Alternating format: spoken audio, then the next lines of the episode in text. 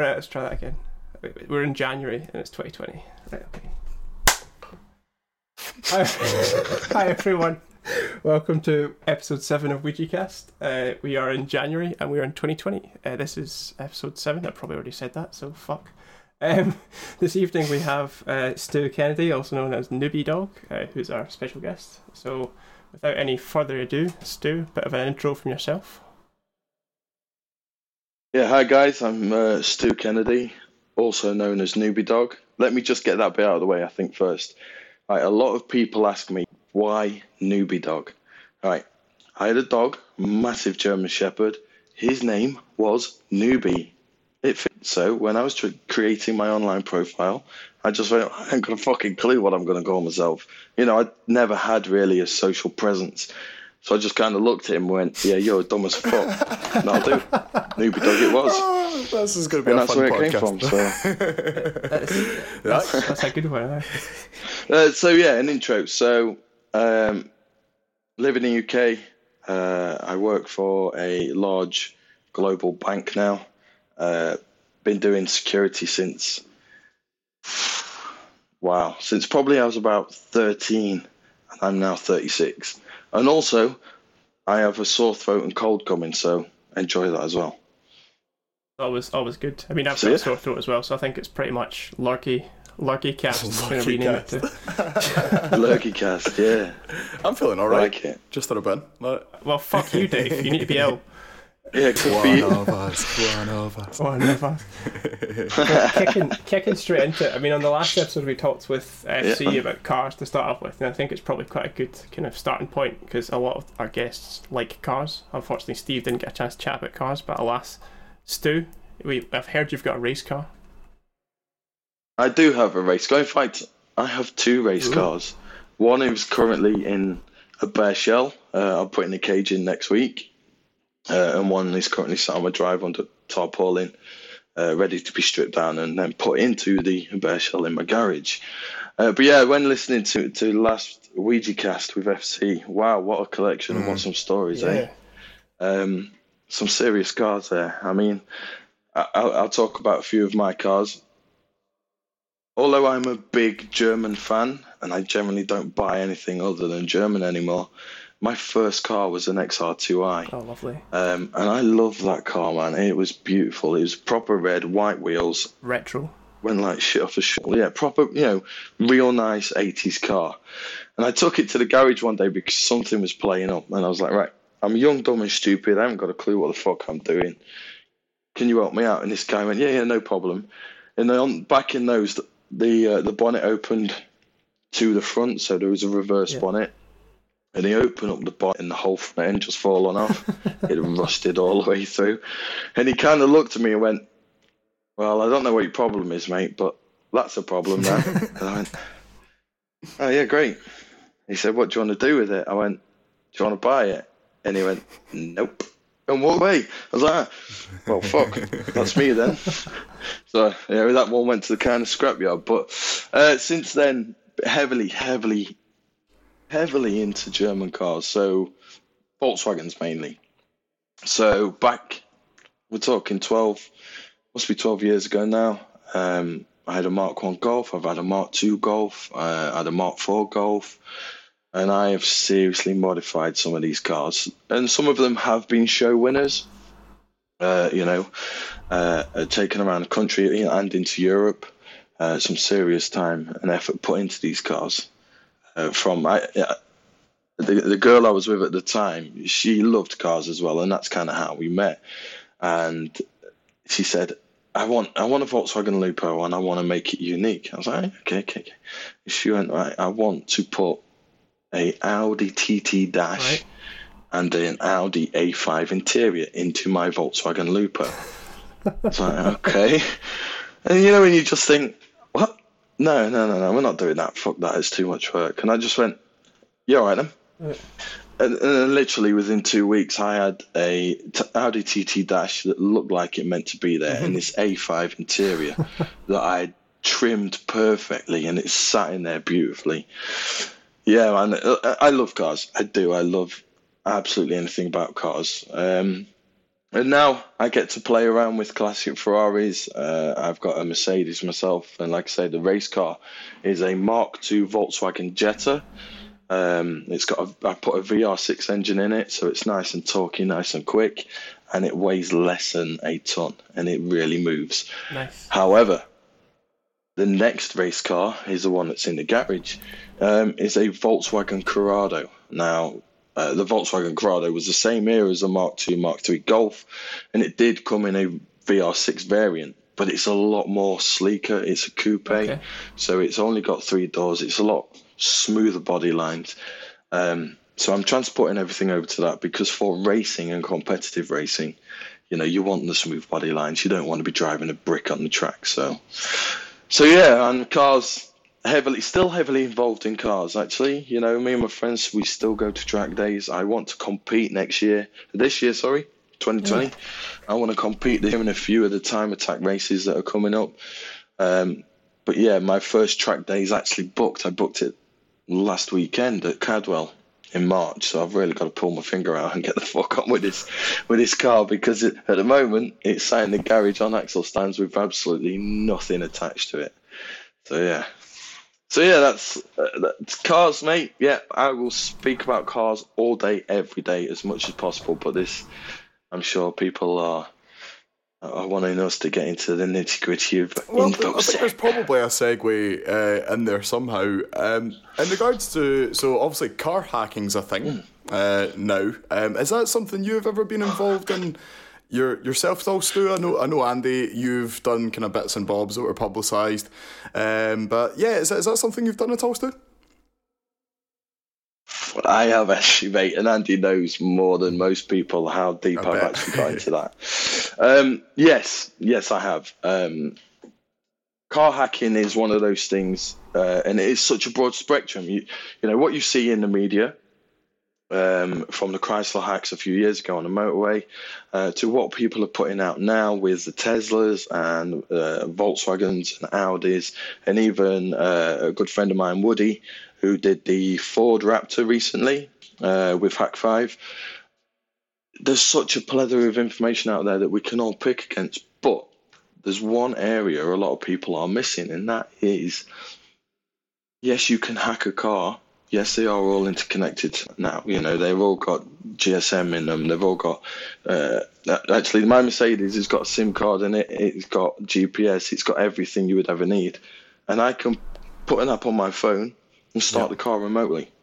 Do you know what I mean? So it's getting massively interconnected, and a lot of people focus on that. Um, so there's a few of us that have actually taken a step back and say, well, you know, that's great. Uh, Mintynet, Oh yeah. serious guy. And anybody you want to get into about car hacking, he is the guy. So uh, Mintynet, Daniel Cuthbert, myself, and a few others, we really want to take it back to kind of what is car hacking? Is it stealing somebody else's car because you know for nefarious purposes, or is it actually getting it to do something it shouldn't be able to? So depending on what side of the fence you sit on, that's you know which way do you want to go with it. If you want to steal a car, why the fuck would you try and hack it? Yeah. Put the window Yeah. through. It's not, yeah, maybe Do you know not what I the mean? easiest option. It's like, as simple just as because that. you can hack it doesn't mean that that's what you want to do, like, or this easiest way. Like, No. yeah. No, oh, God, I, no. I mean, is there? What's the biggest threats to your your kind of general day to day person that maybe has bought their first Tesla, like, and isn't maybe aware of the connectivity? Um, what what kind of stuff do you think it is that your kind of your general day to day person would maybe need to either be concerned about, or is there anything they can even do in the first place? Like, is it more down to the manufacturers? Oh god, yeah. No, no, no, no, no, no, no. There's a lot of personal security to this, and actually, you know what we're talking about now actually ties in greatly. And I know I said no plugs No, it's all good. at the beginning, It's all good. when we spoke. Um, I'm I'm writing a book at the moment on your own risk process, and we're going to go through from your personal risk, your procedural risk, to the stuff you own, to the stuff you have, to the stuff you want, everything around you, how you work, how you live, everything. And I want to put that into that context. So let's take a car, for example. You've just bought a brand new mm-hmm. Tesla car. Do you really understand how connected that car is? do you understand that a lot of the data is going back to Tesla? Right? Like, I'll give you, for example, my Mercedes. I cannot do anything on my Mercedes without it going back to Mercedes itself. Mm.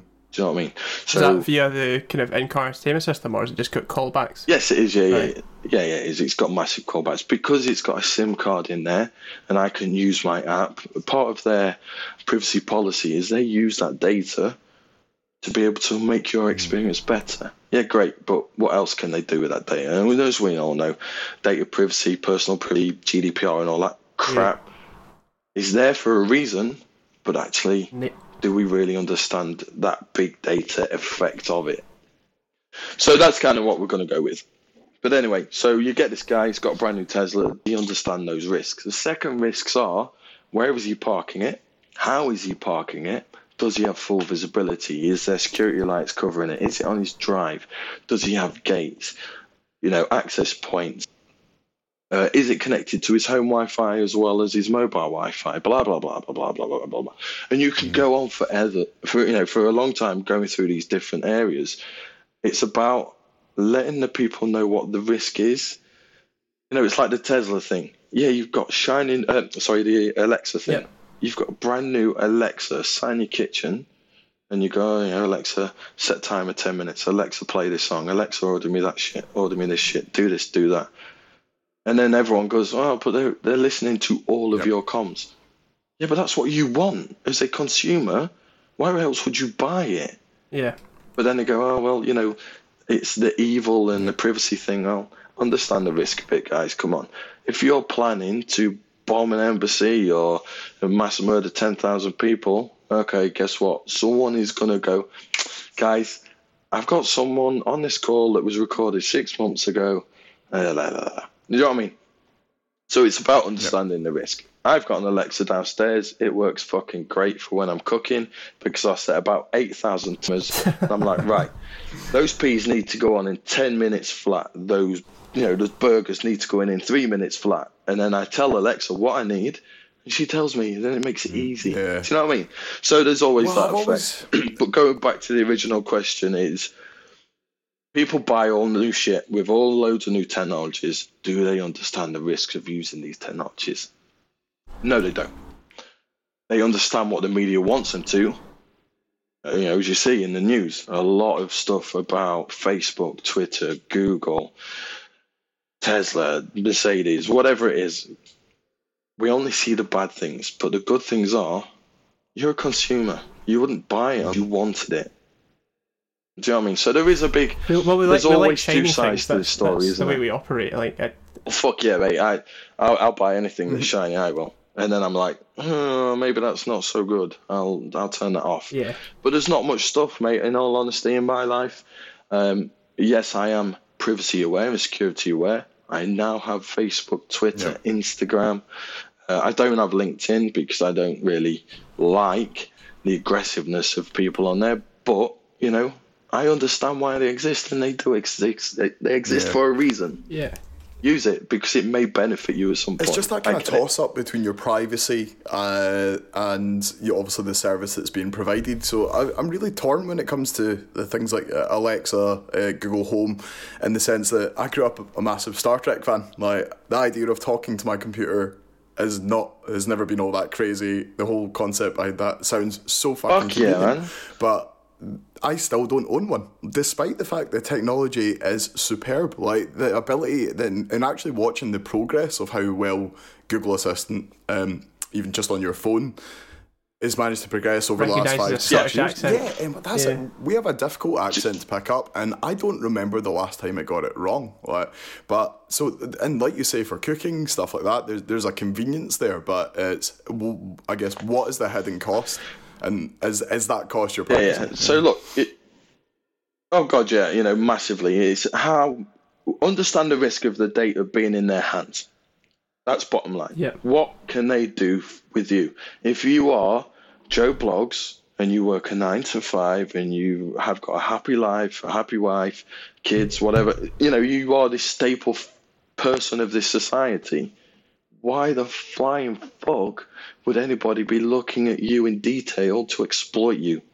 Exactly. They're not going to, are they? The only people that want to exploit you are cyber criminals or criminals. You know, you put them in the same group. And it's about understanding that, you know, Amazon are not going to turn up one day and go, right, we know this about you. Give us ten thousand dollars. Well, they might not do it mean, directly. they might do, you they never might know. do it in a roundabout way. So my biggest concerns are I've I've heard some rumblings about. Uh, obviously, I know South Park did a bit in this when all the kind of voice assistants. I think it was that Christmas where.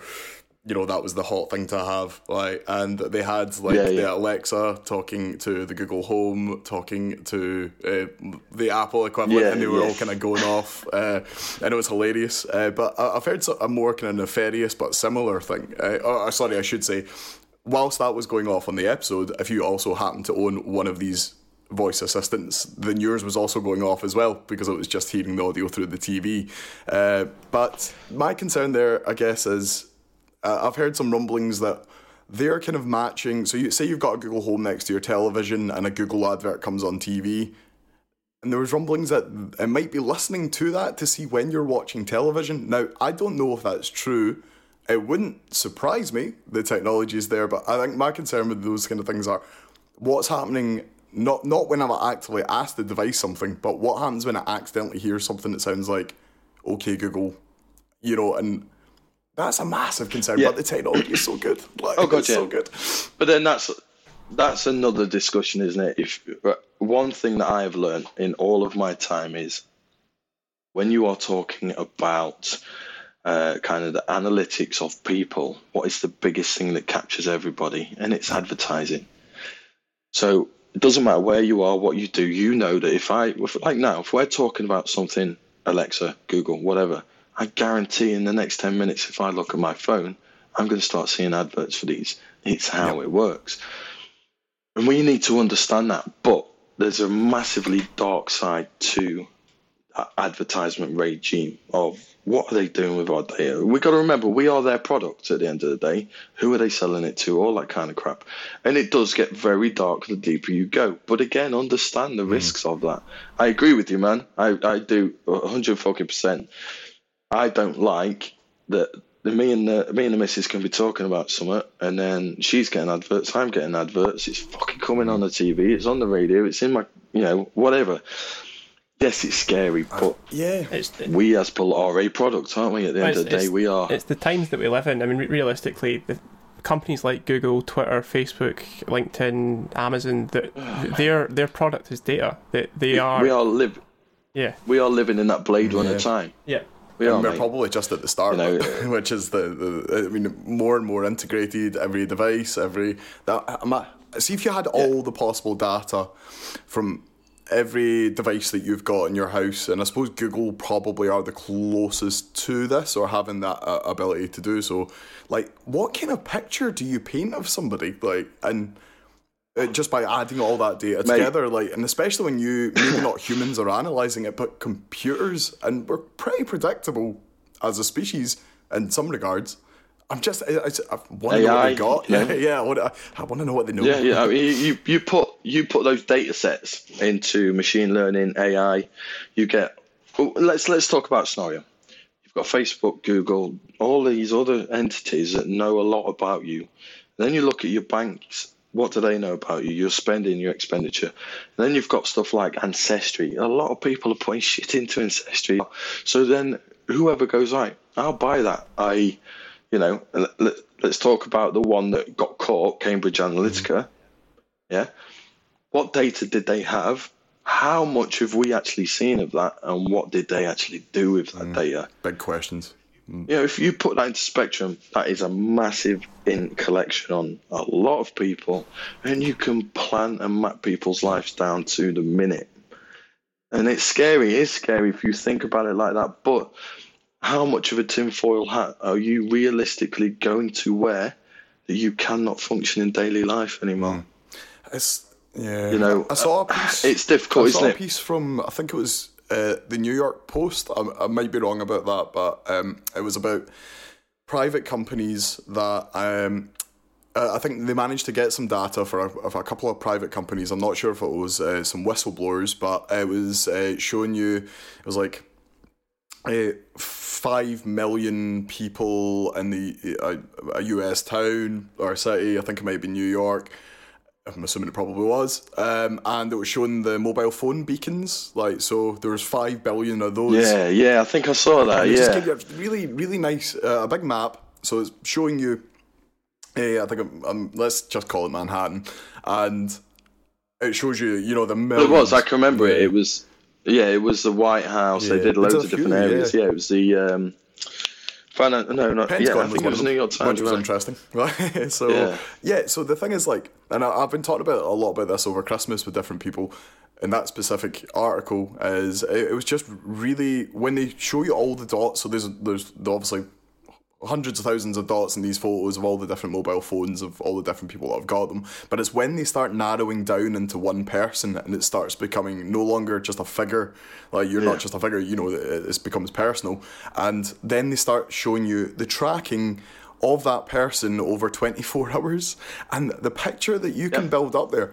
And for, like you say, for your Joe Bloggs day to day, like that might not be a massive issue, but what if you are like, you know, a CEO of a company or someone very influential, even uh, members of parliament, that sort of thing? Like, what if the amount of damage you can do there just by looking at that data and saying, well, they're not in their house nine till five on these days, like we can go rob them then, like or go steal their data, you know, physically. You know, it opens up a lot, and these are private companies that have this information, and it's so difficult to understand who even has your data a lot of the time, and that's insane. Yeah. Like you don't have ownership Yeah, of yeah. it at the end of the day. Oh God, no! You don't own anything anymore. You really don't. as You it's remember, you are the product. Yep, that's Yeah. it. It's grim. And uh, you know, I wa- th- and this will become apparent. You know, we'll go through uh, the questions that you've sent me, but this will become apparent why I think like this. And uh, you know, uh, a lot of people will disagree with me, and a lot of people will have the opposite opinion, and I get it. You know, it all depends on what you deem as mm. risk. But this data set you are talking about, okay? I'll give you a scenario. Right, someone does something really fucking bad, kills a lot of people. Who is the first entity that people turn to and ask, why did this happen? Intelligence services? Intelligence services, right? And then you go to them, you say, right, whoever they are, three layer agencies, you know, whatever, why did you not spot this? And they go, because you fuckers said we weren't allowed to get this data. Okay, why aren't you getting this fucking data? So, do you see where I'm going with this? You can Yeah. say all day long, I do not like you collecting my data. And then you go, okay, brilliant. No one's collecting my data anymore. We live in a privacy free world, blah, blah, blah, blah.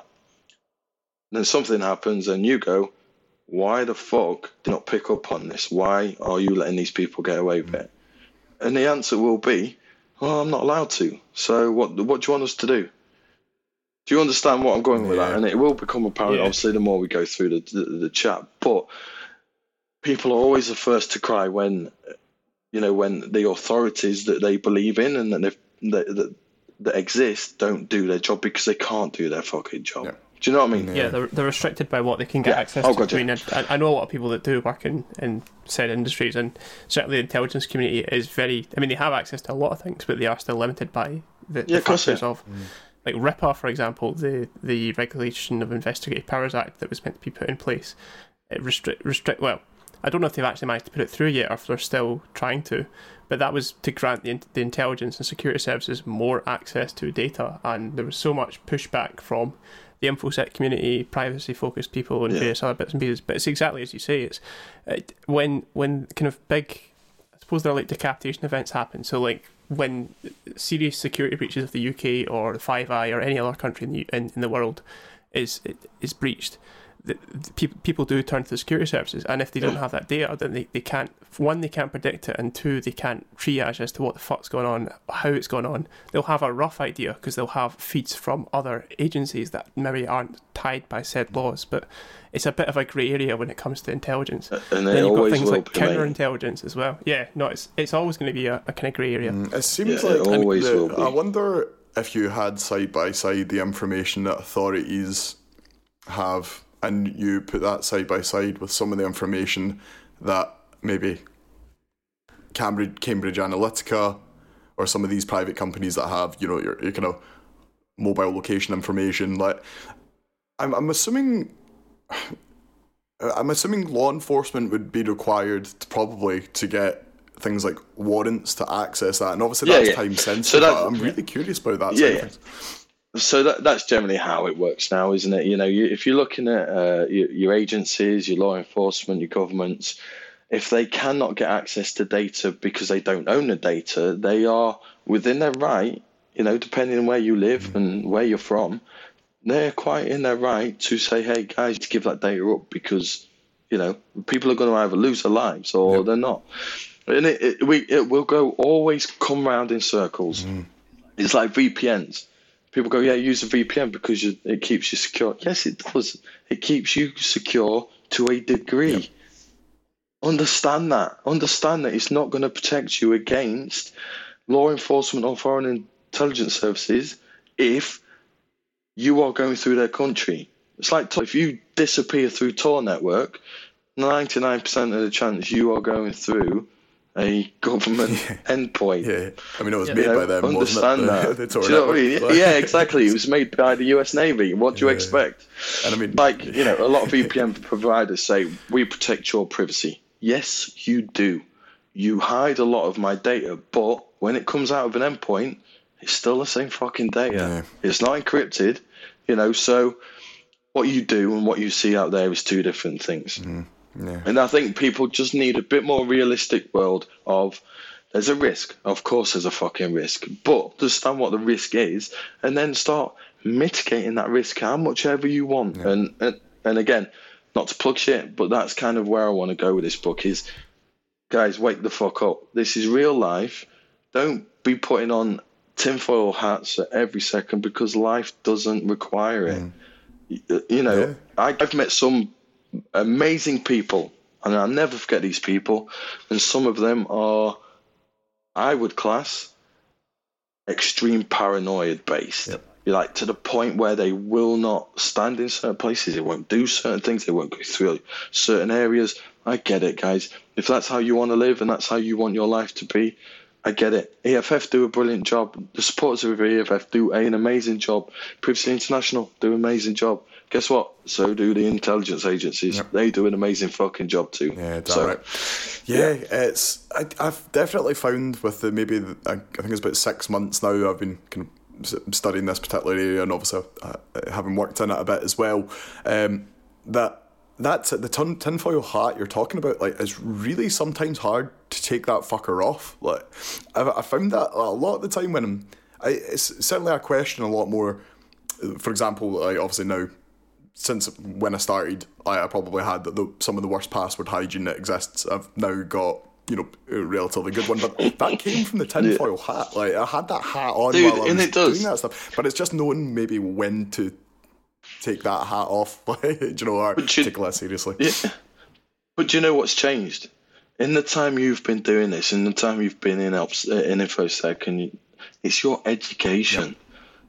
You have learned more about what is and what is not, and you take whatever risks that you deem fit mm-hmm. to have a normal daily life, if that's what you want. That's exactly If it. you really were paranoid, you wouldn't even use your mobile fucking phone. You wouldn't be doing an online podcast. Do you know what I mean? Yeah, that's exactly you it. understand the risks, and you now know what to do to mitigate the risks. And uh, there's a lot of people out there, unfortunately, that get blinded by the media because of the scaremongering Yeah. or the wrong information.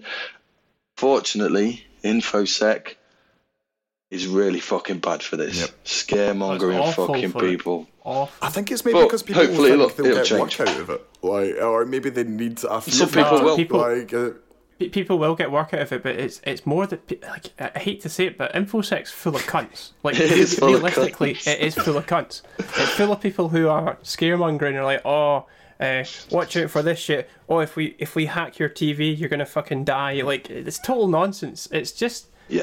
yes, some Put it people into get work out of perspective, it. guys. You know what I mean? Yeah. So, yeah. exactly that. So yeah, in regards to you saying that you don't want to plug stuff, like that is part of the reason why we have this podcast here is to actually.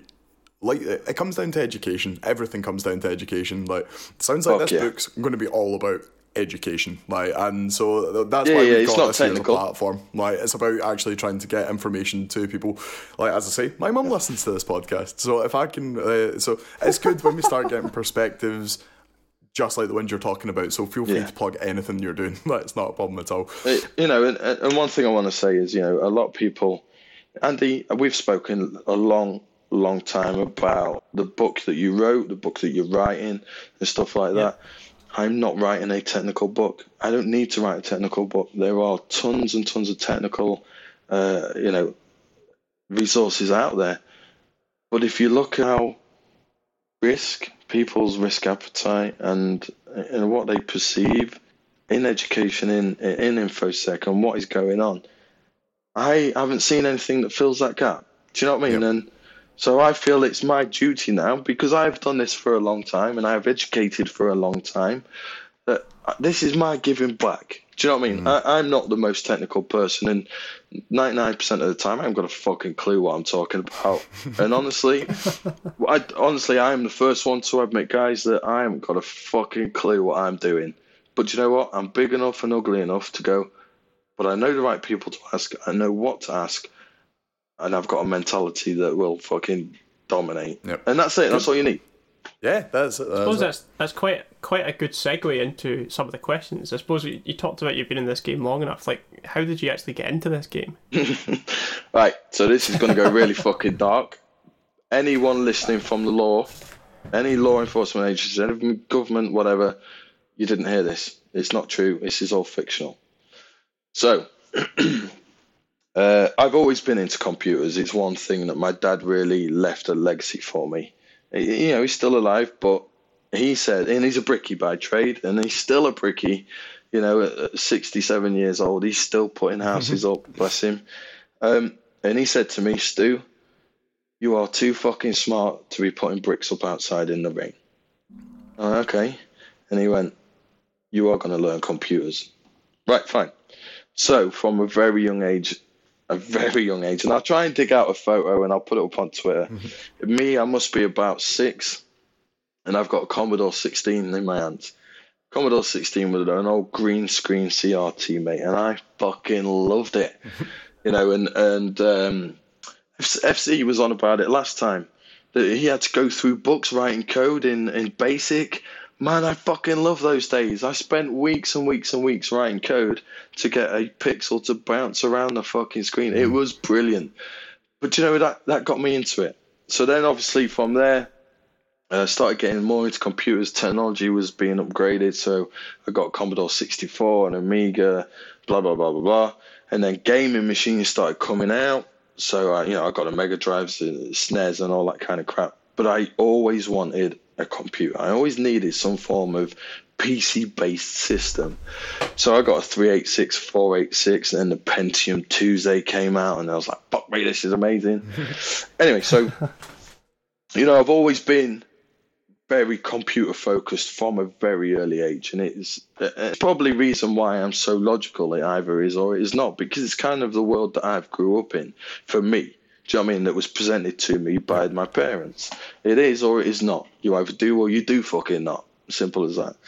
So, my career, not really a career. I ain't got a fucking clue what it is. I'm just doing shit. Just having fun. But what I do for a living um, started probably when I was about 13, 13 14. Yeah. Um, and back in the 386, 486 days on Windows 3.1, you really needed to know what the fuck you were doing on that computer. Because if you changed a a config file like autoexec or or anything like that, you could really screw your machine up. And it was down to right, you've now got to format it, or you've just popped the memory, or you, you corrupted your hard drive. You've got to get a new hard drive. And back then, computers weren't cheap, man. Yeah. They, you know, I remember having a few gig, uh, a few megabyte hard drive that I absolutely destroyed because I thought I was being fucking clever, and I wasn't. You know what I mean? So, so getting into kind of tweaking that's where that came from. You know, Yeah. fucking around with computers, doing that kind of bit. The security side, uh, I'm, I'm not really sure where that came from. I, can, I think it's just been a natural progression. Yeah. So when I was 15, uh, sorry, 16, just left school. Literally, the summer I left school, I went to work with my dad to earn a bit of money over the summer holidays. And I was um, just a kind of a labourer for the gang working in Reading. And I was earning enough money to buy myself a laptop. And it's the first ever time I'd had a laptop. So I bought myself this Pentium 2 laptop. It was so fucking slow, but it had Windows 95 on it. ICQ, and you know, I was in all the chat rooms uh, thinking I'm the big I am and stuff like this. and uh, and through these chat rooms, I got introduced to Warez. Oh yeah. So you know, back in the day, Warez was huge because you, there was a central repository for you downloading software, games, music, whatever.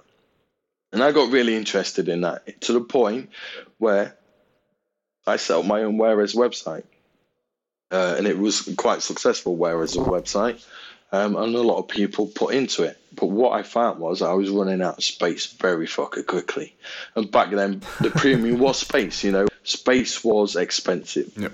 Uh, and the people who had space, they were big entities. So what did we do? Right. Well, back then everyone was on IRC, massively on IRC, um, and a few people will remember this XDCC hacking. So you're able to hack SMB share across the fucking globe uh, because back then they, null session was so easy to get, um, and you just literally popped a box. Because of null session. You got straight in and you own that share.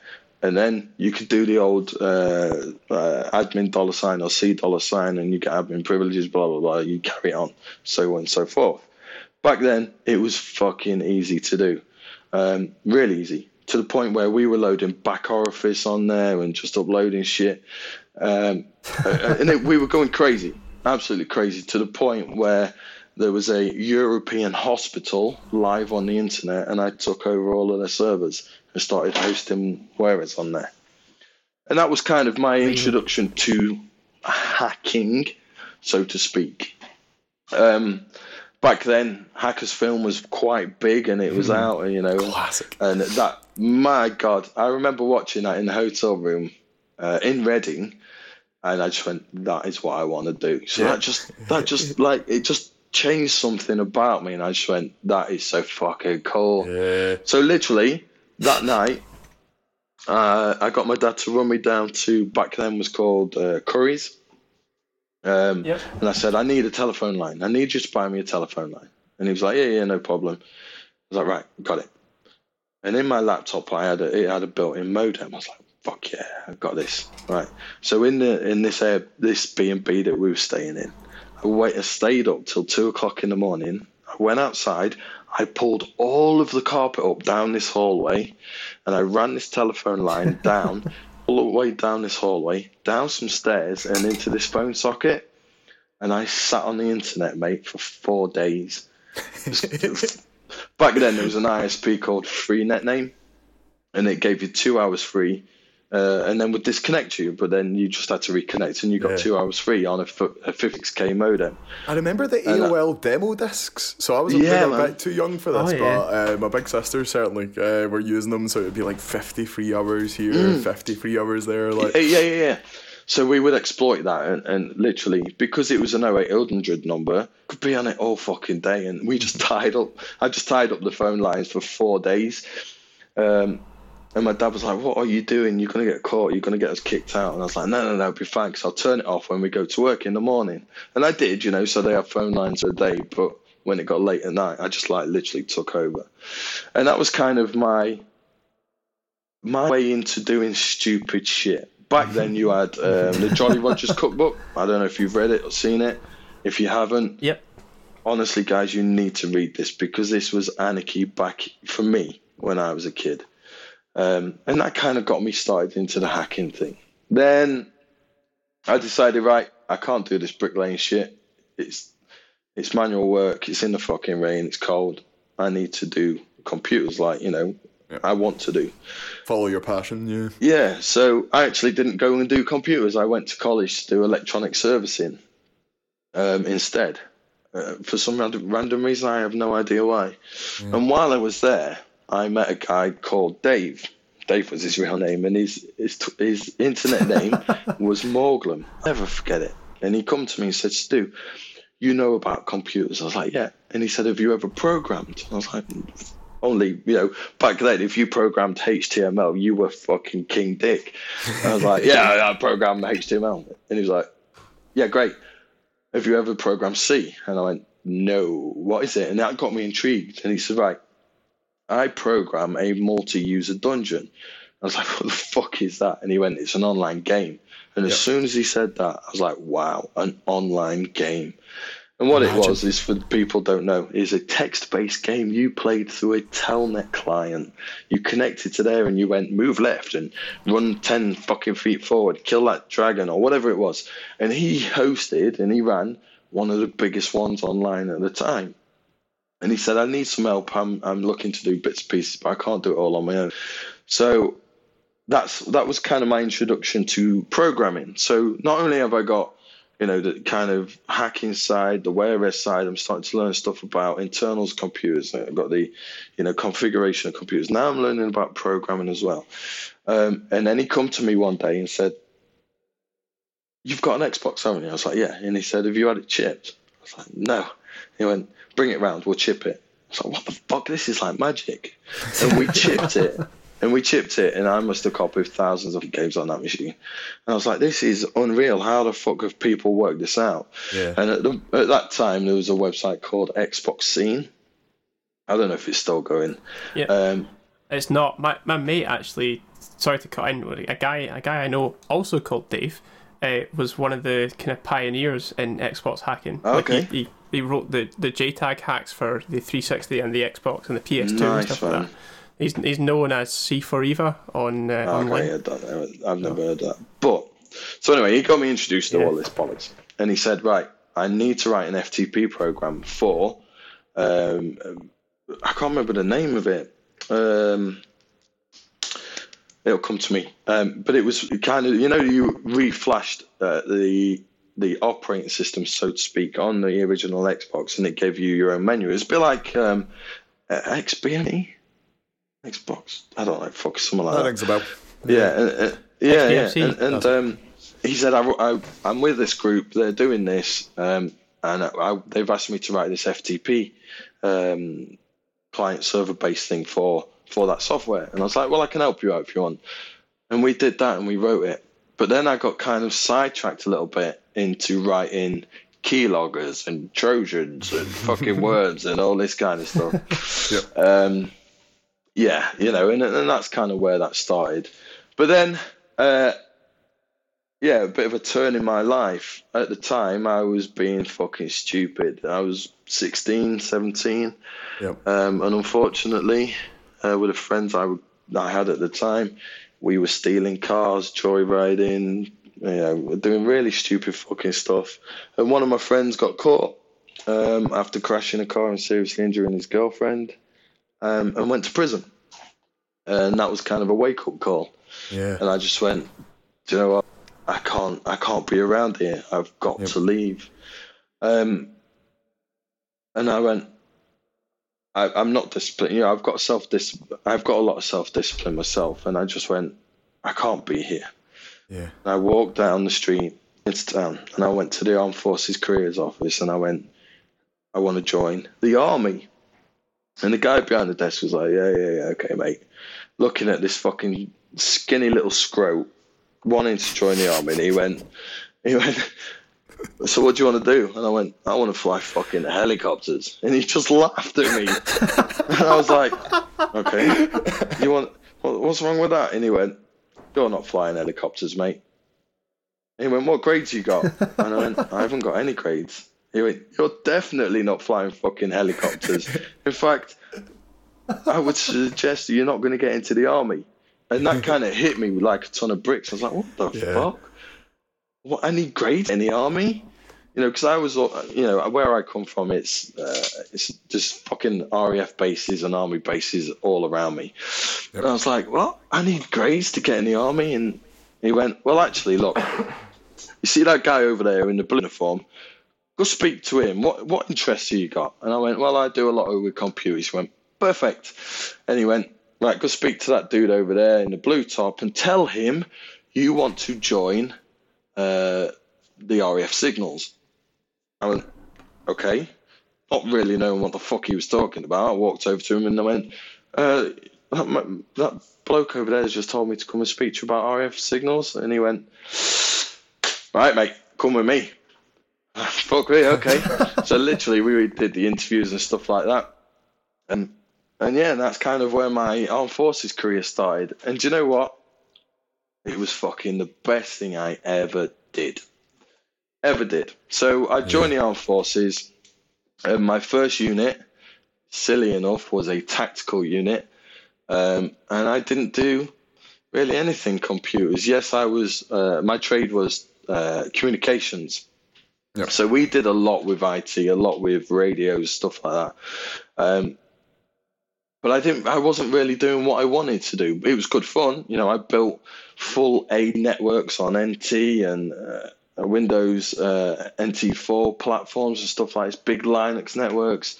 Uh, the big... discipline as well that must have came with, with, yeah, with that just purely being in the armed forces. Just from what you went, you know, as you say, you've obviously seen that it's time for you to take a different path. Like, I'm, yeah, I'm sure that must have been absolutely. Yeah, perfect. that made me, mate. And and there's one thing, and I'll always say this. You know, if the force will will either make or break you, um, and I will stand by that. And it made me. Mm. It really did make me. Um, but it also taught me a lot of lessons about life. Uh, you know, being part of a tactical unit um, at the time of uh, September the 11th uh, with the mm. towers. Um, I just joined. I'd literally just joined the armed forces, uh, and my first deployment was Telic One. Um, yeah, you know, and I learned a lot about life, a lot, a lot, a lot of skills deployed in the field with uh, infantry and stuff like that, and I fucking loved every second of it. Mm-hmm. Um, and a lot of people say, you know, to me, they go, "Well, you know, you you've been to Iraq, you've been to Afghanistan. What was it like?" And my honest opinion of that is, it is what you fucking make it. If you don't want to be there, it's going to be shit. It's going to be really shit all of the time. But if actually you experience what it is to be there and you put everything you can in because, you know, that's what you're there to do, um, it will teach you some really valuable stuff. Yeah, and it did, mate. It, it, it, taught me a lot. But anyway, so I, I, did my tactical unit. I was on tactical unit for six years. So there was a lot of deployments to nice, hot, sandy places. Um, and while I was in this tactical unit, um, a guy come up one day, and he was the, he got sent out for some reason. And I said, "What are you doing here?" And he went, "Well, something's wrong with your server." I was like, "Fuck, what have I done wrong?" And he went, "No, no, no, it's nothing to do with you. I'm part of a Tiger team." I was like, "What the fuck's a Tiger team?" This was all new to me. And he went, Oh, we do yeah. uh, IT security. We look at the systems and something is wrong because yours is giving us issues back in the UK. I was like, right, you need to tell me a little bit more. Um, and he explained what he did uh, and what unit he was part of. Uh, and what they did was they were uh, the IT security really for all three services at the time. Um, and they did everything from uh, TSCM to OPSEC to INC to you name it. Uh, they did everything. I just went, that is where I need to be in my life. Mm. So that's what I did uh, since I left uh, the tactical unit and I went to work uh, in a bunker. Um, that was the focus of what I wanted to do. Um, and it took me two years to get there uh, of, of learning, self taught, self teaching, just doing as much as I could on IT systems to learn enough about security. I went for an interview at this unit and I got it. Uh, and that was kind of all she wrote there. Um, and I ended my career there in this, um, we'll, we'll call it an InfoSec unit uh, in the armed forces. And it was good fun, really good fun.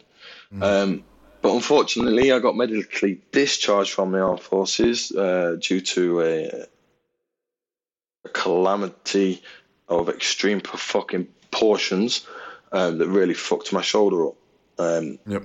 So it removed me from the forces. So um, at the time, I was like, well, this is what I want to do.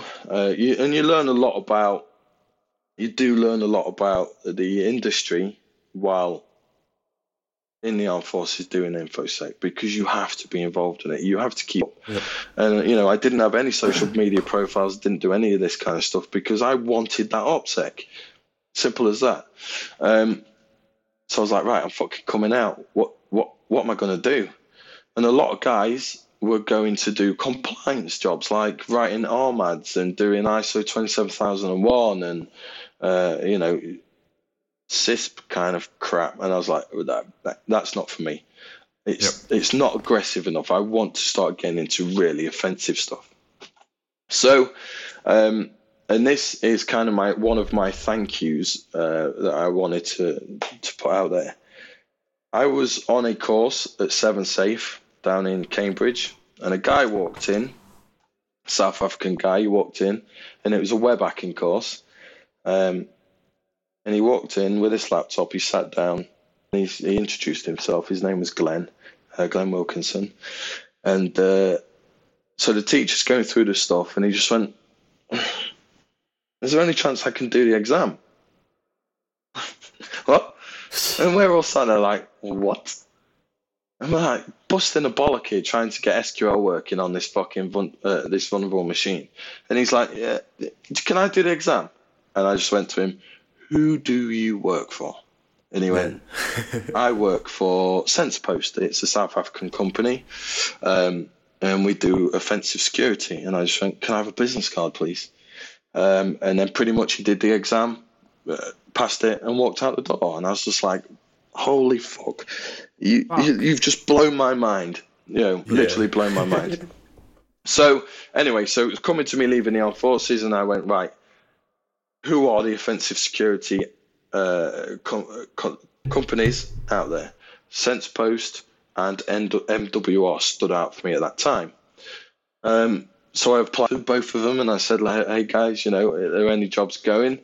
Uh, and within 24 hours, I had Mr. Cuthbert call me and say, get your ass to London. We want you to come and spend a bit of time with us. You know, let's see if you fit into the team. Mm. Uh, and honestly, that that's where my OffSec uh, kind of career took off. Um, so yeah, so I joined SensePost, spent uh, I think about five years there.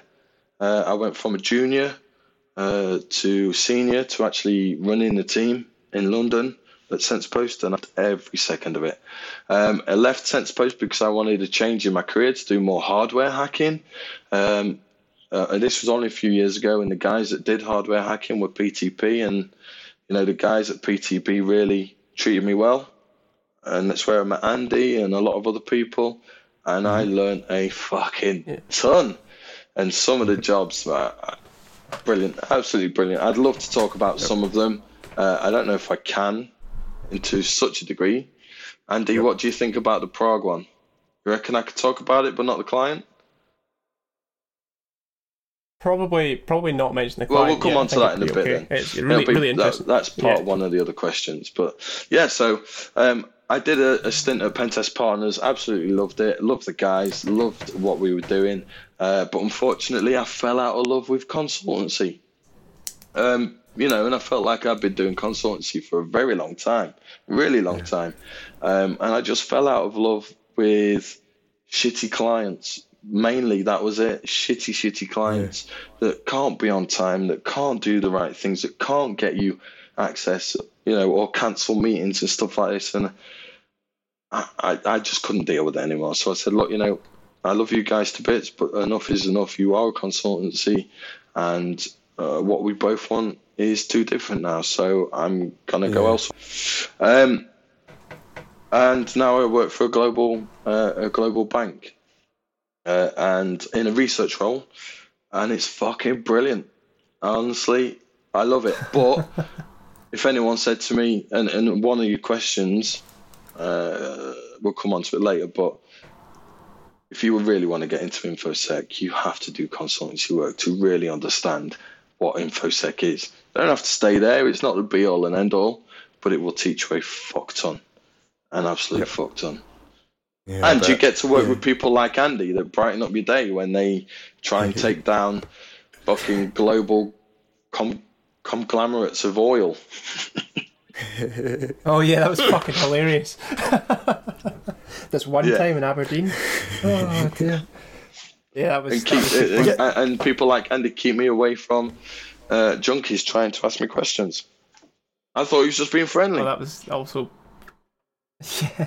It's a really uh, that was a really really interesting like the, the story of your life basically Stu because I'm sure there's a lot of people uh, that could be in a very very similar situation like to yourself in the sense of they're maybe in the armed forces Yes. maybe, maybe they're discharged right Yeah. and then I'd imagine that's a horrible moment for people when they go but this was the plan like I don't know what I'm going to do Yeah, next mate. and they are looking for something else And- so Yeah, I, I, I 100% yes, there is. And a lot of people who I still talk to that have come out or are coming out, they feel like there's a process within the armed forces that helps you become a civilian.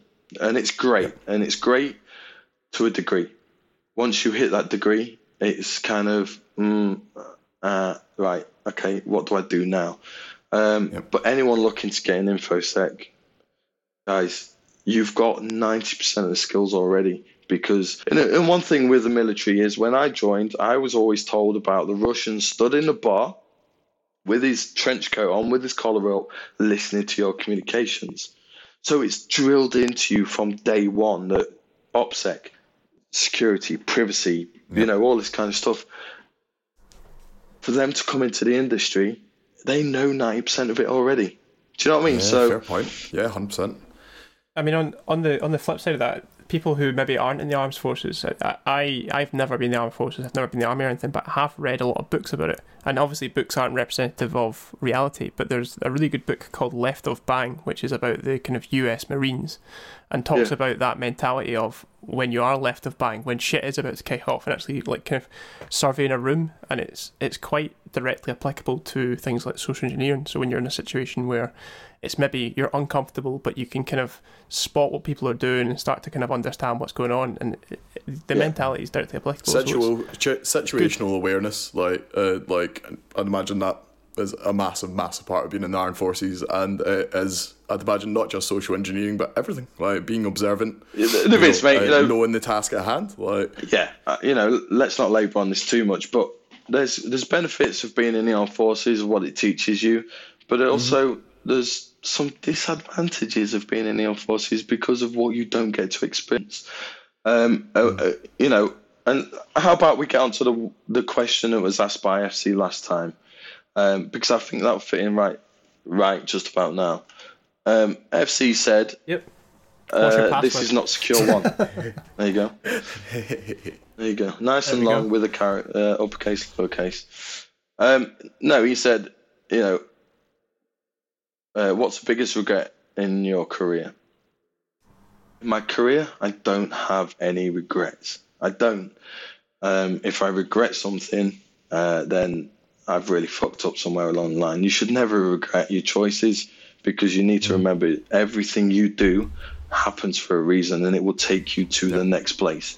And I think more people need to understand that is whatever you're doing right now, whatever you're going through, whatever is happening, whether it's personal or in your career, it's going to take you to the next place.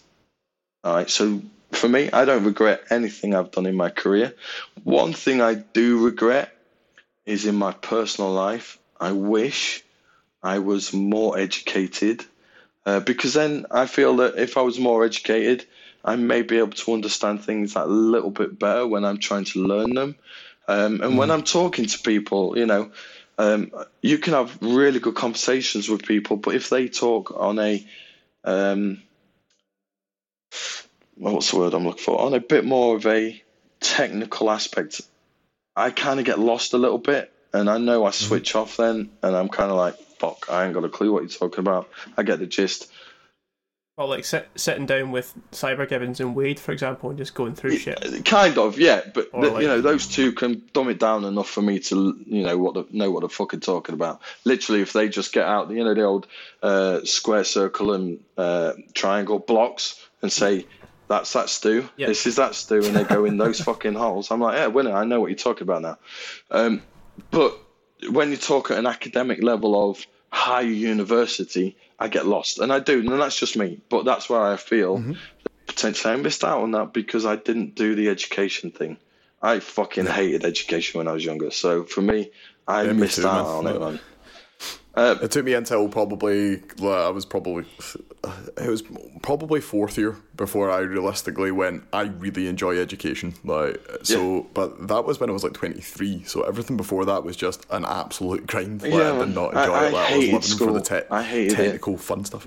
uh, but you know, like now, I'm doing more learning than I've ever done in my life. Um, yeah, me too, hundred percent. yeah, Every and- day, like, and it's a habit. Yeah, man, and I think, I think as you go through life and what you experience and what you, you always have that thirst for knowledge. If you don't, I feel like you're missing something. But that's just personally coming from me. You know, the more you learn, the better you are at going to the next stage. Do you know what I mean? Because you can align better. Uh, but anyway, I think this will be a diff. I think from what I've gathered so far, and I can absolutely be wrong because I'm an absolute scrub at the moment. fucking but scrub. I like. I would say the one the one thing that would be if someone's thinking about getting into infosec, like it would be see if you don't have a passion for learning uh, and learning all the time. Yeah, it's I, going am to not be never going to difficult, say man. anyone cannot do anything, but it is going to be difficult. Like, ev- like you're going to have most. Of, you we've taught, said it a bunch of times. Most of the time, you're spending your life googling. Like, Fuck yeah. and it might be googling stuff you already know. Yeah, like, oh, yeah, just yeah, to make sure. all the time, all the time, man. Yeah, and you know, I, we've always had the, we've always had the, um, the opinion of, I can teach you how to hack at a very high level. I really can, but I need you to think evil a lot of the time. Um, I, I need that mentality, more and that mentality, unfortunately, has that learning aspect. You need to be able to learn things and take things in and have that self education because if you don't, I mean, Andy, you've experienced it, Dave, I'm pretty sure you've experienced it, I know I have, is that you take a week off, holy fuck, it's a lot of catching up. Because Oh, yeah. we move at a oh, serious yeah. pace. And if you don't keep up and it's it's difficult to some days. You know over this christmas period i said i am not doing anything work related but you know what? I fucking because i needed to keep up with stuff and it's that constant education i think the infosec um, uh, mentality as we will call it um, breeds learning and breeds that want Yeah. to learn more and be better and become better and i don't want to use this. that this becomes term quite organic. I think as well. Like, it's, uh, like I wouldn't have necessarily said I started. I guess I, I started off a lot of passion, but not necessarily a passion that's it you've just said the right studying word in the amounts like I've been doing. But then, I, but it grows and it festers. Like once you learn a little bit, and you're like, oh, but I could just do a little bit more studying, and before you know it, it's two a.m. and you got work Yeah, at seven. and, that, and you've just said the right word there. It's a passion, and unfortunately, um, it is a infosec is a way of life, and you need the passion for it. Yep. If you lose passion for it, it's going to get really shit really quick. Um, and I think that ties in very much with burnout. You might have all the passion in the fucking world, and you learn as much as you can, but you need to understand that there is an element of burnout with that. So just be aware of it. But yeah, look, you know, I don't want to use the term knowledge is power because it's not. Right knowledge gets you where you want to be. It's not power at all. Burnouts, burnout, burnout sucks. Oh, fuck um, yeah. And I've, I'm It's a good game, though. It's a great game. game. But, uh, yeah, like I, I, when I so I, I was basically starting with good when I started out like g- good computer knowledge. Like I mean, I, I could do pretty much anything on a Windows uh, Windows computer. Just didn't know much about you know enterprise networks because I've I'd never had the need to really know that stuff. Uh, but like. I was just trying to cram in so much learning for the first maybe th- uh, three months. Yeah. So and that was every day relentless, and I loved it. It was great. Like, I had a really and that, that that was why I had a lot of time off, and then I got a job, and I was continuing that um, exact same mentality. I'd be working all day and coming home and just doing it, you know, going again. Yeah, like, oh god, time. mate, I did that. But, I did that for many years. But you know, yeah, and it's easy. it is like, easy. uh, but you need that. my ma- the one thing I want to say for my manager, um, my business manager at my company, uh, uh, Kevin, um, is he, I think it's great especially if you're in an office, to have somebody that can notice that. Like, and I think it's quite important to see see it in other Yeah, people yeah, right. and make it make it make it a real by saying it out loud. Because he basically told me at one point because I was freaking out like over a lot of very small stuff. And he's just like, you need to take a step step Yeah, back, oh, like, fuck yeah. and you need to go home and not study, and you need to do that for a couple of days. Yeah, because there's only so long, mate, that you will on. sustain that Yeah. and sustain it at a healthy exactly. level. Yeah, hundred percent. You got to stay, got to stay healthy. Oh, fuck well, you're yeah. not used to anybody, yourself or anybody else. Well, it's, it, it, it's also important. Like I'm a massive advocate for having Yep. escapes and doing things like Stu's Yep. got race cars, he's got bits and pieces. Uh, Dave, you've Mm-hmm. got like music. I've got a car. I go out and kick people in the head Yes, in the like- street because I feel like it. Uh, Karate. Because you can. Because yeah, karate. Just- yeah, because I can. Yeah, but it's it's a massive point that like being able to escape from infosec. uh, But it, you're you're right, Stu. It is a way of life, and you do live and breathe it, and you do. It's. It, I, I I think I tweeted it the other day. Infosec, security is life, security is love, but it's true because like we, we live it, we breathe it. But it's important to take a step back. For sure. Yeah, absolutely. It can be everything. Like, se- nothing should ever be everything. Seg- segueing into, I suppose, some of the questions we've covered quite a lot. I mean, we think we've been recording for just over an hour now, so we can we can chop and change bits and pieces. But like, I suppose, um, we got to your your career, which is really interesting. But I suppose the really interesting part is, what's the favorite, most your most favorite part of your current job? What what's what most interests you that you can actually talk about? My about? current job, I'm in a research role now, right Yeah. now. Uh, and every day is different, very different. Um, one day it can be doing hardware, um, taking devices that are given to us, breaking them down, analyzing them, finding out what the fuck they do. Uh, other days I can be doing RF hacking. Um, other days I can be building uh, websites and frameworks. Um, I can be reviewing a vendor, absolutely all sorts. And do you know what I like about that? It's different. Every day Yep. is different. Every day. yeah. You know, I'm not. For me, Variety is a spice of life. for me, you know, I loved learning as much as I could about web app hacking, application hacking, hacking, file hacking, the whole consultancy thing. You know, give everything a try because it, you will learn from it. But what I like now is being able to go. I need to learn this to a high level. What is happening? Why is it happening? What can I do? And it's not. I'm not finding vulnerabilities. You know, I think those days are gone of me actually hacking shit to pieces and going, I got DA, or I got enterprise admin, or I got this, that, and the other. I got this, you know, uh, root shell on this Linux box that's been out of date for 20 years. I think those days are past me. I don't regret them, but I think they're past me. What it is now and what it feels like to me is we go as a group, the team I'm in, we go, here's a problem. Here's a problem not only for us as a, a, a global bank, but it is a problem for everybody. Every bank. How do we fix it? How can we make it better? How can we change things so it is better? You know, uh, coding, secure coding is huge right now. Um, why is it not better? Well, I'll tell you why. Stack Overflow. There you go. Fucking simple as that. Stack Overflow. Copy and That's why it's not fucking better.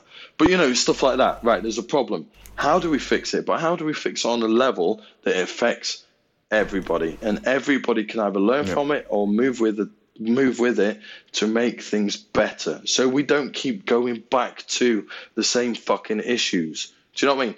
That's kind of what I like about it. Mm. It's it's it's a puzzle. Our job is a puzzle. You see a problem and you fix it. Simple as that. Um, Yep. And it doesn't matter where you come from and what kind of infosec job you do. You are fixing people's puzzle, uh, puzzles, and someone is paying you for it. Puzzles, puzzles, whatever. but you know what I mean. That's kind of why I like it so much. I don't think I'll ever leave infosec fully, but I think there will be a time when I go, "Do Yeah. you know, I'm happy. I can retire or I can do this that, and the other, but I will always do infosec to a degree, and it might be personal research. Yep. It might be, I don't know. I, really don't know, but yeah, the, the, but it's you have absolute endless yeah. possibilities of what you can end up doing with this skill set, and that that's what I, I absolutely I love about do not You say, know uh, every, what I'm yeah. going to be doing in a year's time. I don't know what I'm going to be looking at in a year's time. I don't know if it's going to be. But you'll be doing something, like, and that, I think that's a great part of this as well. Like, it's, it's not like you're going to be, oh, I won't have a job next year. You know, I won't be able to afford stuff. Like with this skill set, like you, you'll probably be able to pick what you want to do, and then you'll live a happy life. The thing is, mate, because if- you're getting to do that. If you are in infosec and you are eager to learn and you are eager to upskill and push forward, for me, and a lot of people will disagree with this uh, and call me out on it if you so. How can you be without a job in infosec when it's this shortage? I But suppose I if am you're a a cunt. cunt. A massive. Yeah, but no. you're you're a you're a you're a decent cunt though. That, Yeah. that that's different. Like that there are people who have the social ineptitude of a fucking sieve and are just leaky, or just just just leaking. But no, they're- they're they're just they're just like it's like this. I hate the phrase, but it's it, actually it's a fucking awesome phrase. It's basically distilled autism. It, it's it, it's applicable throughout the industry, but people who have re- that are really high functioning on the spectrum sometimes just don't fit into companies. But it's not to say that they will be without a job. Sometimes they could get maybe a research job or something else. But it's important to understand not. that No, consultancy isn't everything, and I think Yeah, we've kind of there's hammered that home. But to be a consultant, you need to be able to speak to people, and if you can't Oh speak fuck people, yeah! good In, in a Well, that is a consultancy skill role, mate, if you learn. can't if you can't communicate to the client, then you're going to struggle. You are, unfortunately. But there's always a role. It doesn't matter what you do in infosec. There's always a role. Whether you are the most unsociable bastard on this planet, guess what? I've got a role for you. I just need you to have that mentality of move forward, learn, create, and solve that puzzle. If you could do that in infosec, you can you Yeah. can make it. You can, and it doesn't matter whether you do bug bounties. It doesn't matter if you just uh, doing it in your spare time. You want to learn more, whatever it is. You can keep moving forward because if you can't find something interesting in infosec, then it really isn't the fucking industry for you. Yeah, that, that's fair advice. No, absolutely. Um, no, so you talk, talking about earlier a bit, uh, kind of, but I suppose moving on to a slightly different area of infosec. Um, in regards to security and um, just both in business and just your day to day person, uh, what what are your tips for encouraging people to take their security more seriously? Because obviously you're wanting to write a book yourself, so you've obviously got you know some Yeah, drive to do exactly that. Like you wouldn't write a book w- without that mentality. So uh, just what are your kind of views on that? And if you want to tie that into obviously what you're doing for your book, then if you think- Um, no, I'll keep it separate from the book. My tips: don't rely on vendors. Don't rely on a vendor to provide your fucking security.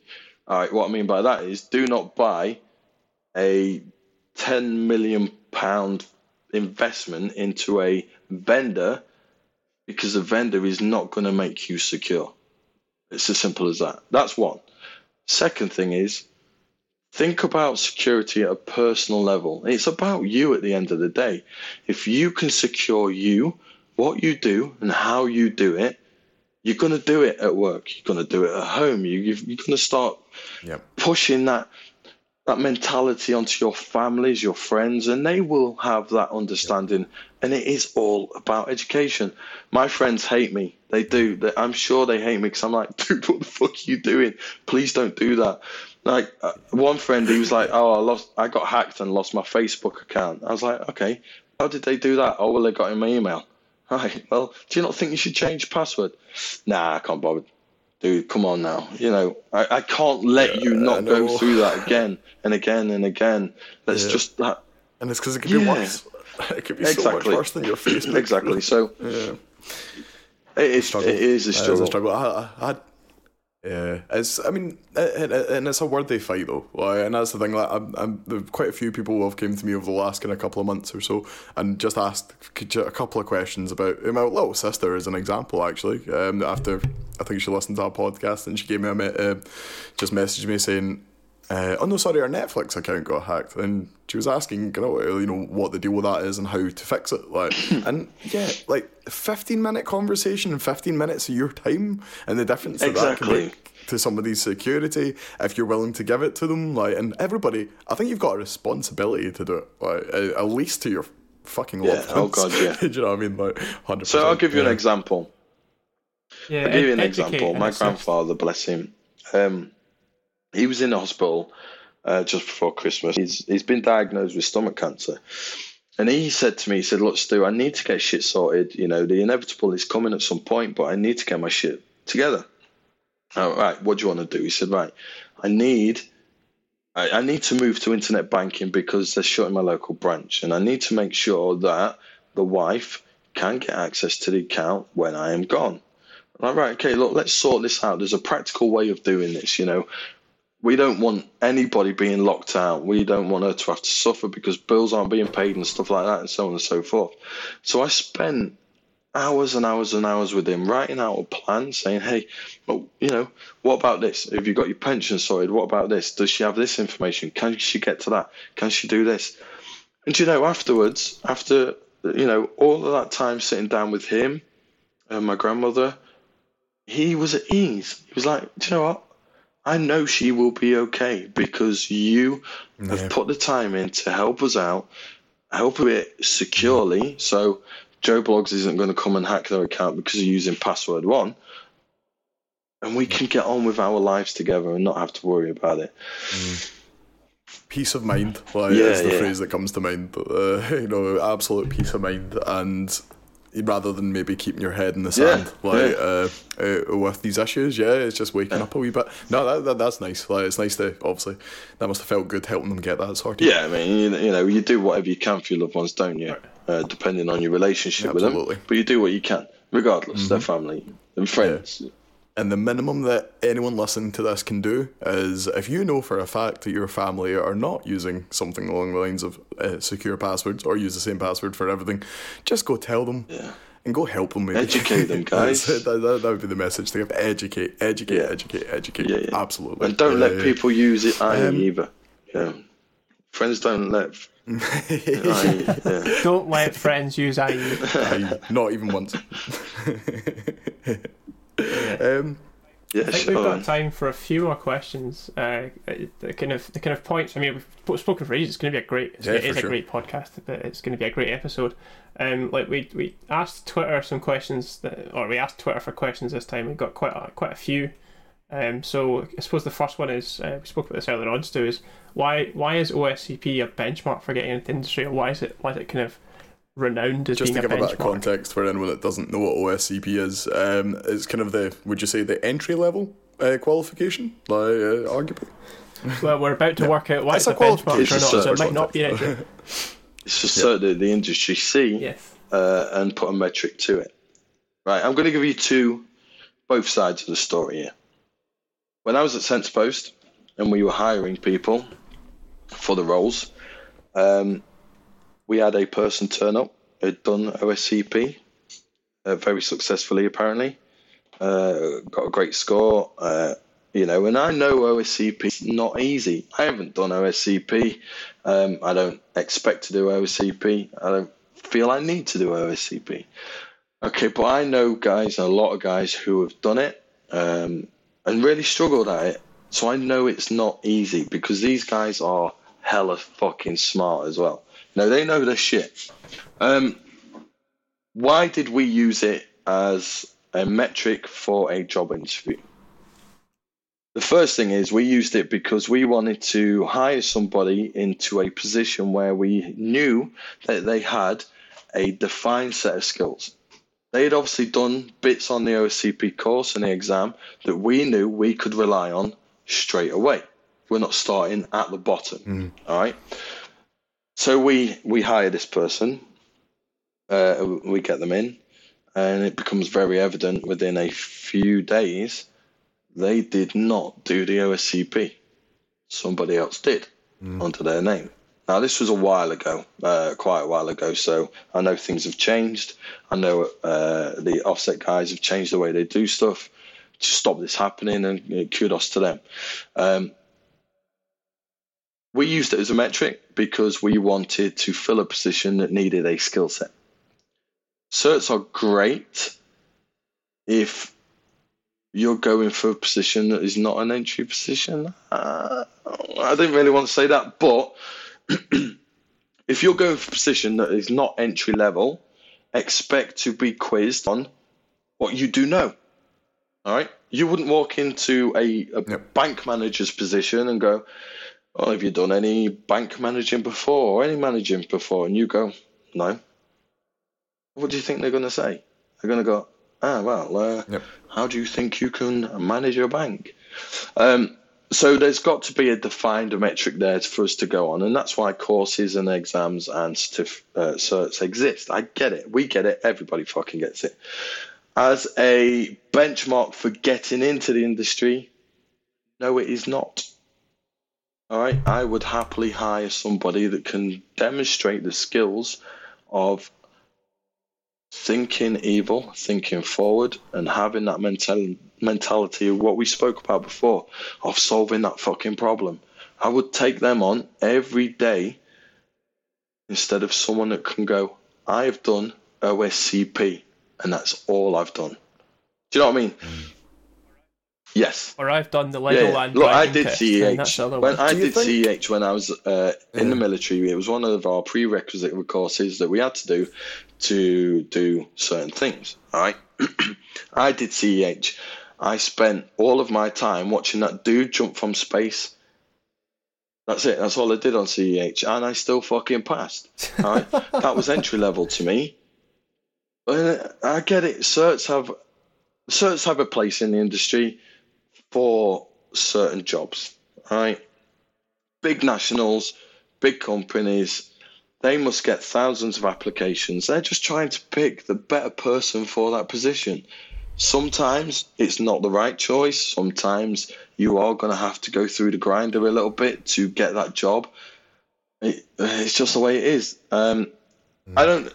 I don't know. It, it's a difficult one for me because we did use certs as a metric, but we only used um, certs that we felt were worthy. And OSCP is a hard exam. If you can do OSCP, guess what? You have a skill set.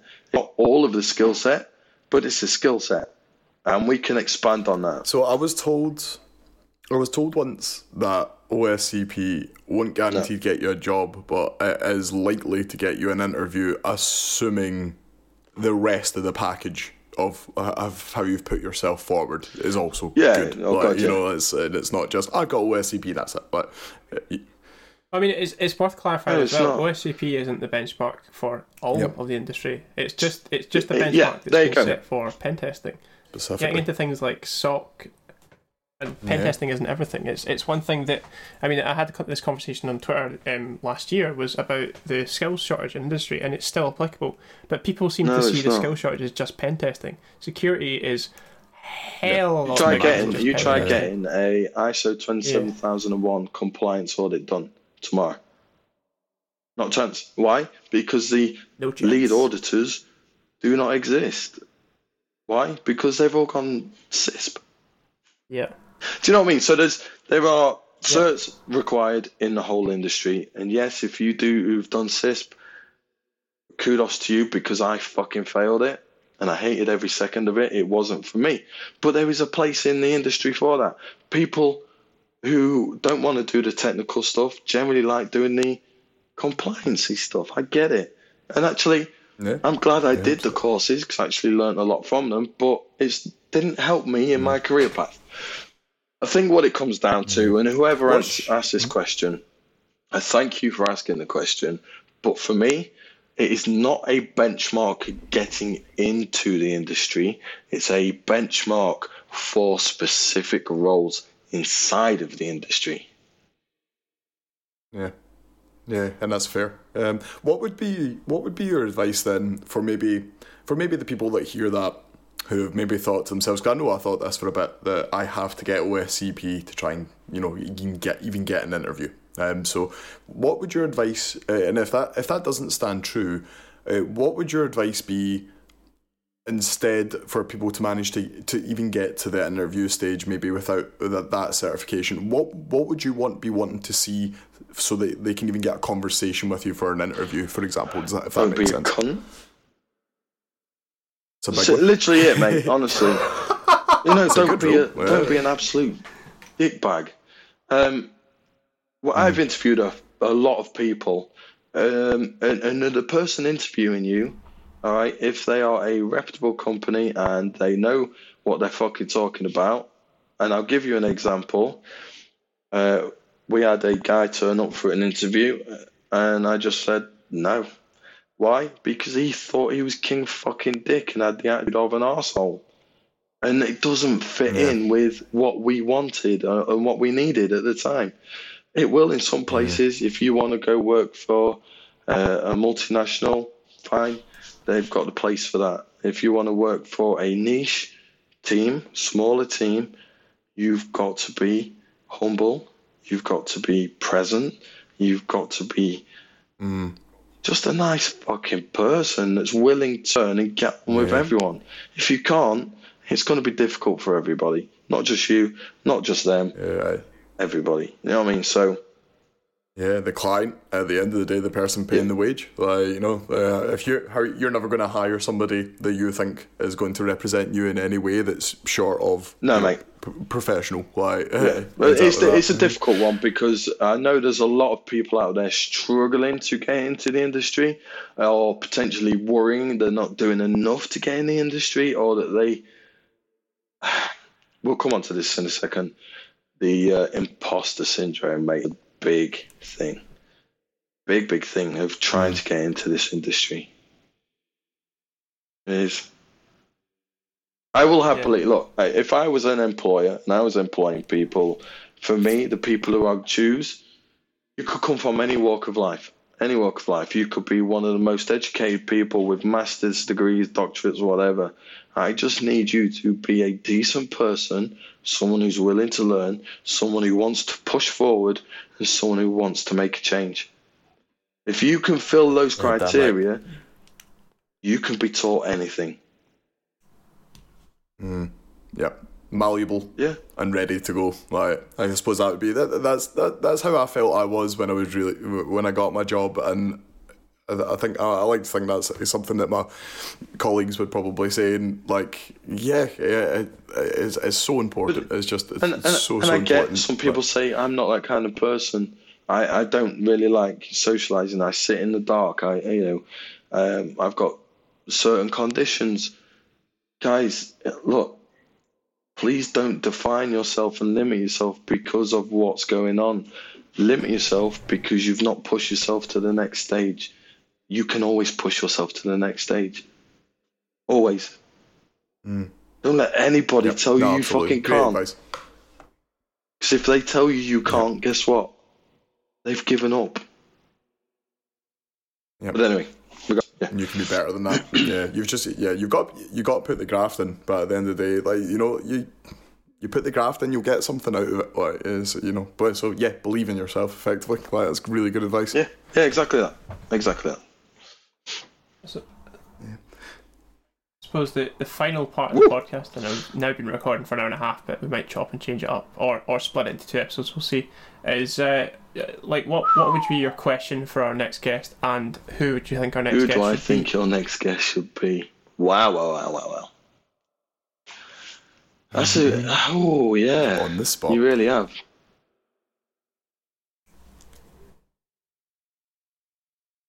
It can be multiple people. It doesn't need to be just one person. But like we uh, we've been asking folk at the end of the podcast who who they'd like Let me to have a see on think next. about that one for a few minutes. Let's go to a different question quick. Or s-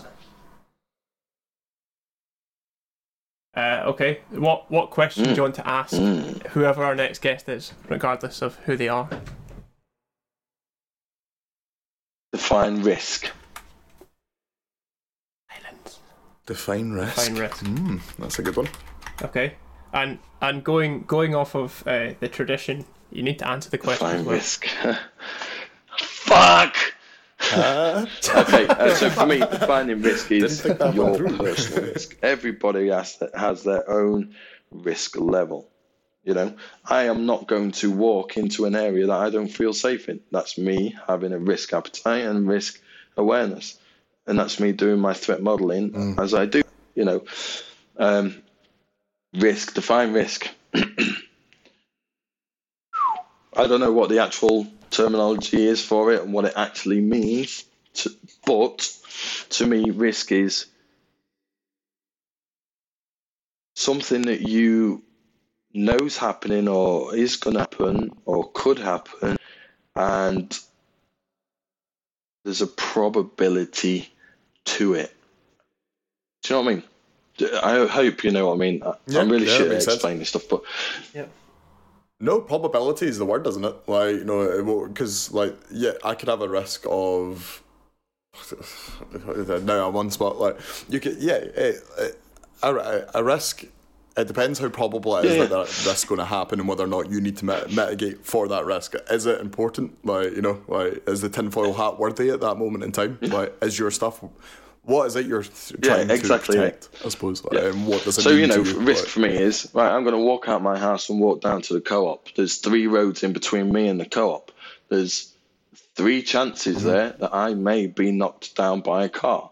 I reduce my risk by understanding how the fucking network works and road safety, and not walking in the middle of the fucking road. You know what I mean? So, well, yeah, it's Education. education. It's it's all it comes fucking down to. Knowledge. It really is. Yeah, yeah, yeah. Right. it so really does.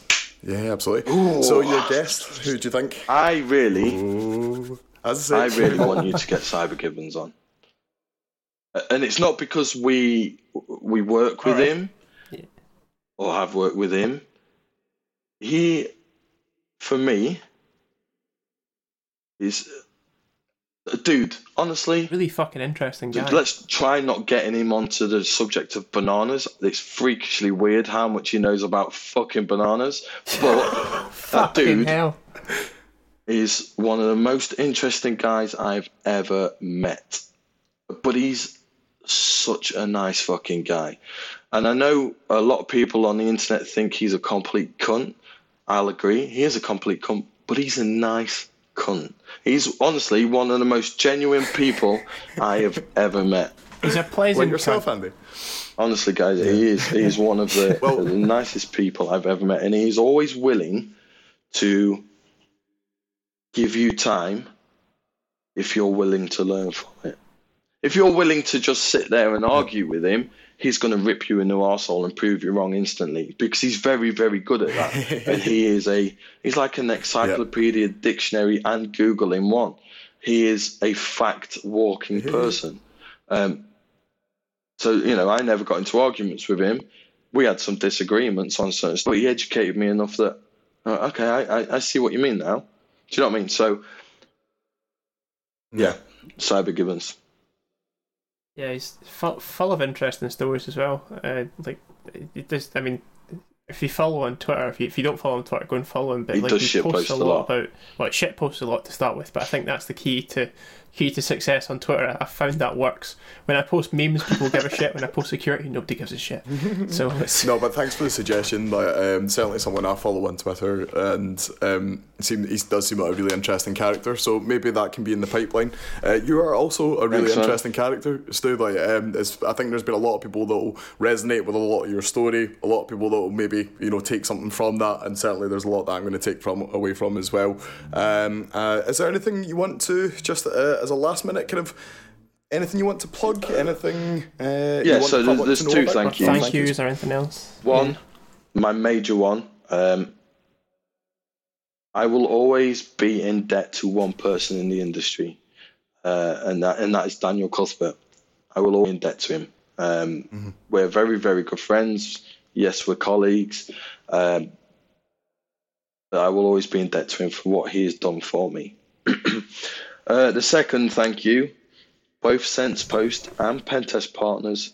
Um, both if you are looking to get into consultancy, both consultancies offer great placements. This is where some people are going to disagree, some people won't like it, but if you really want to get into heavy, offensive security based SensePost caters for that massively, and they have such a skill set, and I learned a lot of my skill set there. If you really wanting to get into consultancy and the breadth of consultancy and some very interesting jobs, i.e., having a gun pointed at you, go to Pentest Partners because they have. That. no, it doesn't happen. I have an Andre It every does, job. doesn't, doesn't it was just a on every one-off job, job. just to clarify. Um, yeah, and that's where that'll lie.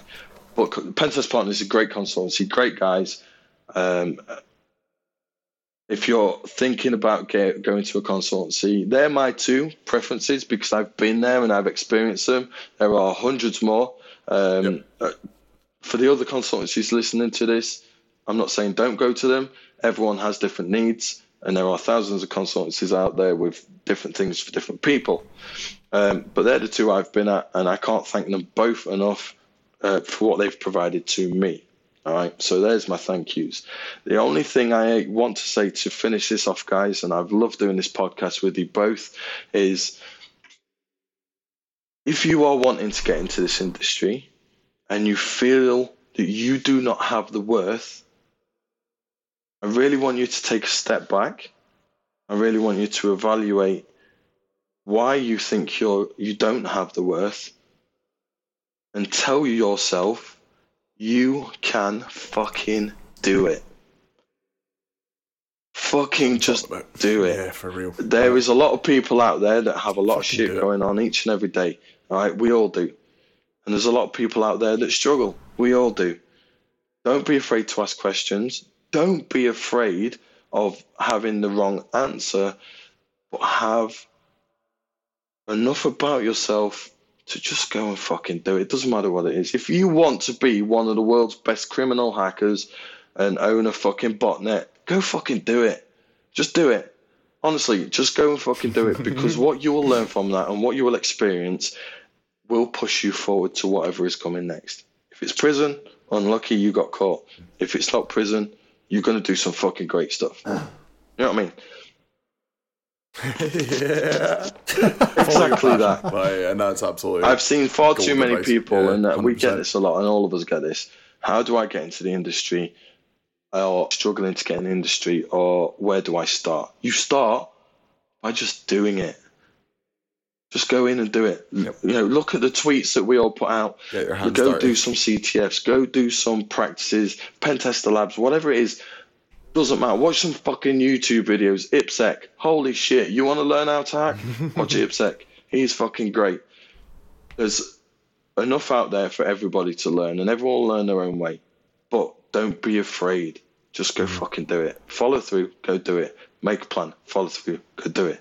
You are you. Don't let anybody tell you you cannot fucking do it. Just go fucking do it.